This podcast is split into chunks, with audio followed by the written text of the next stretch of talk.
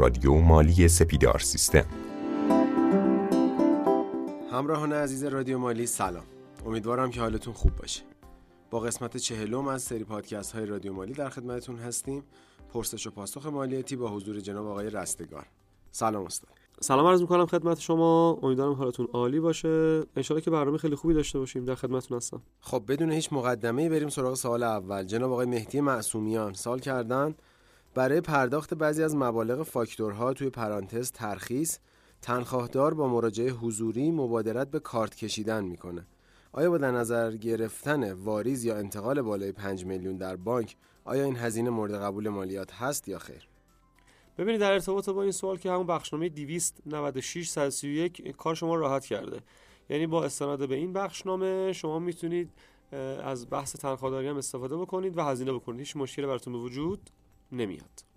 همین دوستمون تو سوال بعدیشون نوشتن که برخی از شرکت های تولیدی برای تولید ماشینالات خودشون رو از خارج از کشور وارد می‌کنن. برای برخورداری از معافیت مالیاتی دستگاه ها چه شرایطی باید لحاظ بشه؟ و در ادامه نوشتن که اگر معافیت اون محرز بشه آیا فقط کالای تولید شده اون معاف از پرداخت مالیات عمل کرد می باشد یا نه؟ ببینید من یه ذره سوالتون رو شاید بخوام اصلاحش بکنم. دستگاهاتون معافیت مالیاتی نداره. اگر تولیدی باشین و مطابق ماده 132 از اون شرایط برخوردار باشین عملکردتون معافه. ارتباطش به دستگاه رو متوجه نمیشم. اگر که مشمول ماده 132 باشین و شرایط اون عملکردتون معافه دیگه. ولی دستگاه ها نه. دستگاه ها دیگه حالا قوانین گمرکی هستش و حالا اگر نمی‌دونم من سوالتون رو بعد متوجه شدم دوباره مجدد واضح بپرسیم ممنون شما میشم. آقای خانم علیزاده نوشتند که با سلام و تشکر بیکران از زحماتتون سوالم این هستش که آیا ثبت برند مانند ثبت شرکت مالیات دارد و باید مثل ثبت شرکت تمر باطل کنیم یا نه؟ خیر مالیات نداره به خودی خود و حق تمرم نمی‌خواد باطل کنی ولی اگر شما برندی ثبت کردی و کار کردی سود کردی مالیات داره. اگر نه نه نداره. جناب آقای حامد مرتضوی نوشتند که عرض سلام و ادب در مورد موارد مربوط به تسعیر ارز صادرات و واردات از منظر مالیاتی چگونگی بازگشت ارز نیمایی صادرات به بانک و موارد استثنا و ضرورت دار این قضیه خواهشان صحبت بفرمایید. سوالتون یه سمینار چهار ساعته میطلبه جناب مرتضوی عزیز. ولی چون خیلی فنی بحث و تسعیرم از اون موارد گنگ مالیاتیه من همینجا قول یه جلسه ویژه رو توی رادیو مالی میدم که فقط در ارتباط با تسعیر ارز صحبت کنیم. و چون اگه بخوام واردش بشیم من خیلی بعد مفصل صحبت کنم. تقریبا این جلسه نیم ساعته خواهیم داشت.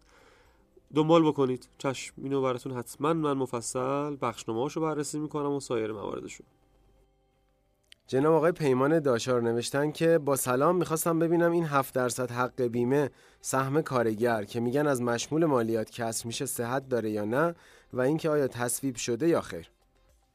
سوالتون مربوط میشه به رأی دیوان. بله صحت داره. نگاه کنید یه بخشنامه سازمان مالیاتی داشت میگفتش که فقط دو هفتم از اون سهم حق بیمه قابل کسره. یه نفر رفت دیوان شکایت کرد گفت آقا جان کجا این دو هفتم؟ کجا قانون نوشته دو هفتم؟ نتیجه داره همون 7 درصد همش همش قابل کسره. جناب آقای رضا شلیله سلام. زیان اظهارنامه سال 96 ما رو تایید کردن منتها 90 درصد رو برگردوندن و حدود 10 درصد مورد تایید قرار گرفته. آیا به این میشه اعتراض کرد تا مبلغ بیشتری تایید بشه یا نه؟ 100 درصد. بله تا سی روز فرصت دارید از زمانی اینکه به شما ابلاغ کردن اعتراض بکنید گزارش رسیدگی پروندهتون رو بگیرید.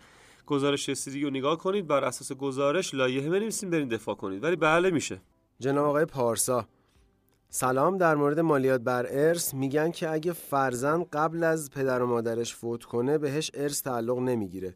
ولی خب اولاد اول جزء وراث طبقه اول هست. پس الان چه جوری است به فرزندان فرزند فوت شده ارث می‌رسه یا نه؟ ببینید طبقه بندی وراث ماده 18 قانون مستقیم میگه بله. ما توی بحث مالیات ارث ببین شما دو تا سوال داری. یکی میگه ارث می‌رسه یا نه؟ دو اینکه مالیات بر ارث بهش تعلق می‌گیره یا نه؟ اولا اینکه در هر حالتی مالیات بر ارث بهش تعلق می‌گیره. بعدش هم تو باب ارث قانون مدنی میگه جواب سوال شما جواب سوال اولتون درسته میگه تعلق نمی‌گیره. ولی کلا یادتون باشه اگر ارثی تعلق نگیره نتیجتا مالیات بر ارثی هم تعلق نمی‌گیره. آقا یا خانم حسین زاده پرسیدن که اگر یک واحد سنفی مثلا مواد غذایی داشته باشیم و قبلا از امور سنفی مجوز گرفته باشیم و اکنون بخوایم همزمان علاوه بر فروش فیزیکی فروش استارتاپی هم ایجاد کنیم آیا باید برای فروش استارتاپی مجوز جداگانه بگیریم؟ و آیا برای فروش فیزیکی و استارتاپی باید پرونده مالیاتی جداگونه تشکیل بدیم یا نه؟ از دو تا منظر به سوال شما جواب میدم. یک کسی که بخواد فعالیت اینترنتی بکنه از اتحادیه کشوری کسب کارهای مجازی باید مجوز بگیره حتما و یعنی می‌تونن درخواست فیلترینگش رو بدن. دو اگر در قالب یه شخص حقیقی دارین کار می‌کنید یه پرونده دیگه نمی‌خواد تشکیل بدین. تمامی درآمدتون در قالب یه پرونده در قالب یه اظهارنامه به سازمان مالیاتی ارائه میشه و مالیاتش هم می‌دید. پس نه مجوز پرونده جداگانه مالیاتی نمی‌خواد. همین دوستمون سوال کردن.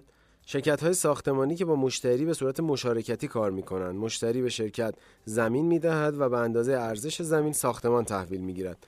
تکلیف مالیات نقل و انتقال به چه صورتی هستش؟ مالیات نقل و انتقال ماده 59 میگه اگر نقل و انتقال قطعی باشد مشمول مالیات یه 5 درصد ازش معاملاتی یه 2 درصد ازش روزه. اگر در دفاتر رسمی انجام نشود نه نداره. پس شما باید نگاه کنی. ببینی که این رابطه بین شما چه شکلیه؟ تو دفتر اسناد رسمی انجام شده یا نشده؟ شده باشه تعلق می‌گیرد نشده باشه تعلق نمی‌گیرد. در ادامه گفتند که آیا موقع واگذاری زمین مشتری باید مالیات بدهد؟ جواب بله کلا گفتم دیگه نقل و انتقال ماده 59 میگه نقل و انتقال قطعی یا میگه مالیات داره. همینطور زمان تحویل ساختمان سهم مشتری به ارزش زمینش. آیا شرکت باید مالیات نقل و انتقال پرداخت کند یا نه؟ یه جوری سه تا سوال شما همون جوابی که من دادم واحد بود. شما سوالتون در هر حالت این بود که مالیات نقل و انتقال به تعلق می‌گیره. بازم من یه جواب بر شما دارم. ماده 59 میگه که اگر نقل و انتقال رسمی انجام شده باشه تعلق می‌گیره. اگر رسمی انجام نشده تعلق نمی‌گیره. اگر که سوالتون درست متوجه نشدم مجدد بپرسین. واضح تر من در خدمتتون هستم. و باز هم آقای خانم حسین زاده گفتند برای فعالیت های استارتاپی باید مجوز جداگانه از مجوز فیزیکی بگیریم یا خیر؟ و در ادامه برای ایجاد مؤسسه حسابداری چه مجوزهایی لازم هست؟ من تکمیل بکنم اون جوابم رو برای استارتاپ ها اگر فعالیت های استارتاپی شما در حوزه مشخص باشه مثلا بهداشت باشه از وزارت بهداشت باید مجوز بگیرید. یا فرض کن فعالیت های هواپیمایی باشه. مثل مثلا فروش بلیط. از سازمان هواپیمایی بعد مجوز بگیرید. بعد نگاه کنید ببینید که فعالیت شما یا نیاز به مجوز داره یا نداره. ولی بای دیفالت یا پیشفرض نداره. خب؟ برای مؤسسه حسابداری هم هیچ مدرک و مجوز خاصی نداریم. شما برید مؤسسه غیر تجاری ثبت می‌کنی کار می‌کنی. مجوز خاصی نمی‌خواد. خانم قاسمی سوالشون رو این شکلی مطرح کردن. توی جلسه قبلی رادیو مالی که در مورد مالیات بر درآمد املاک صحبت کرده بودید در مورد معافیت متراژی صحبت کردید. می‌خواستن بدونن که این معافیت متراژی فقط به مسکونی ها تعلق می‌گیره یا نه؟ ببینید گفتم من تبصر 11 ماده 53 به صراحت آورده واحدهای مسکونی حتما. بعدش هم یه رأی شورای مالیاتی داریم. رأی 201 90 98 که سال 83 اومده این رأی شورای مالیاتی. اینم میگه بله فقط مسکونی. پس نتیجتا به املاک اداری و تجاری معافیت متراژی تعلق نمی‌گیره. دوست دیگه برامون نوشتن که با سلام تشکر از برنامه های خوبتان خدا قوت.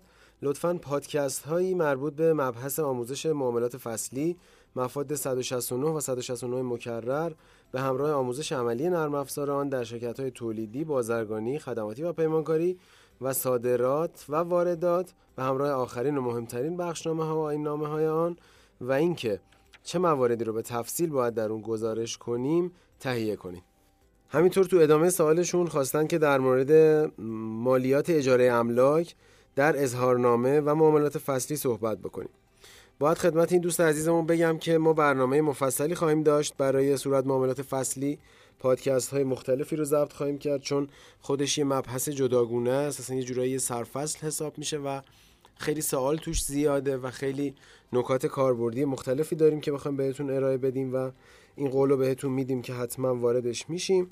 در مورد مالیات اجاره املاک که شروع کردیم تو قسمت قبلی در موردش صحبت کردیم تو قسمت های بعدی هم این موضوع رو به اتمام میرسونیم و در مورد آموزش عملی نرم افزار نمی‌دونم تا چه اندازه شدنی باشه توی پادکست و فایل های صوتی ولی تا اونجایی که بتونیم حتما این کار رو در مورد صورت معاملات فصلی یا همون TTMS و نرم افزار آفلاین و آنلاینش توضیحات لازم رو خواهیم داد.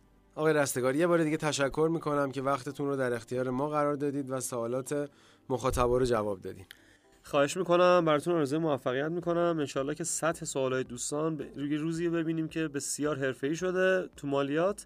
به خاطر اینکه ما تلاش می‌کنیم به وسیله رادیو مالی فرهنگ سازی بکنیم مالیات رو و انشالله بتونیم این رسالت خودمون عمل بکنیم. براتون آرزوی موفقیت می‌کنم. خدا نگهدارتون. من هم ممنونم از شما دوستان و مخاطبان عزیزی که مثل همیشه همراه رادیو مالی بودید. همچنان سوالات خودتون رو برای ما ارسال بکنید. سعی می‌کنیم که به اونها پاسخ بدیم و امیدواریم که پاسخهایی که در اختیار شما قرار می‌گیره برای شما کاربردی و مفید واقع بشه. خدا یارو نگهدارتون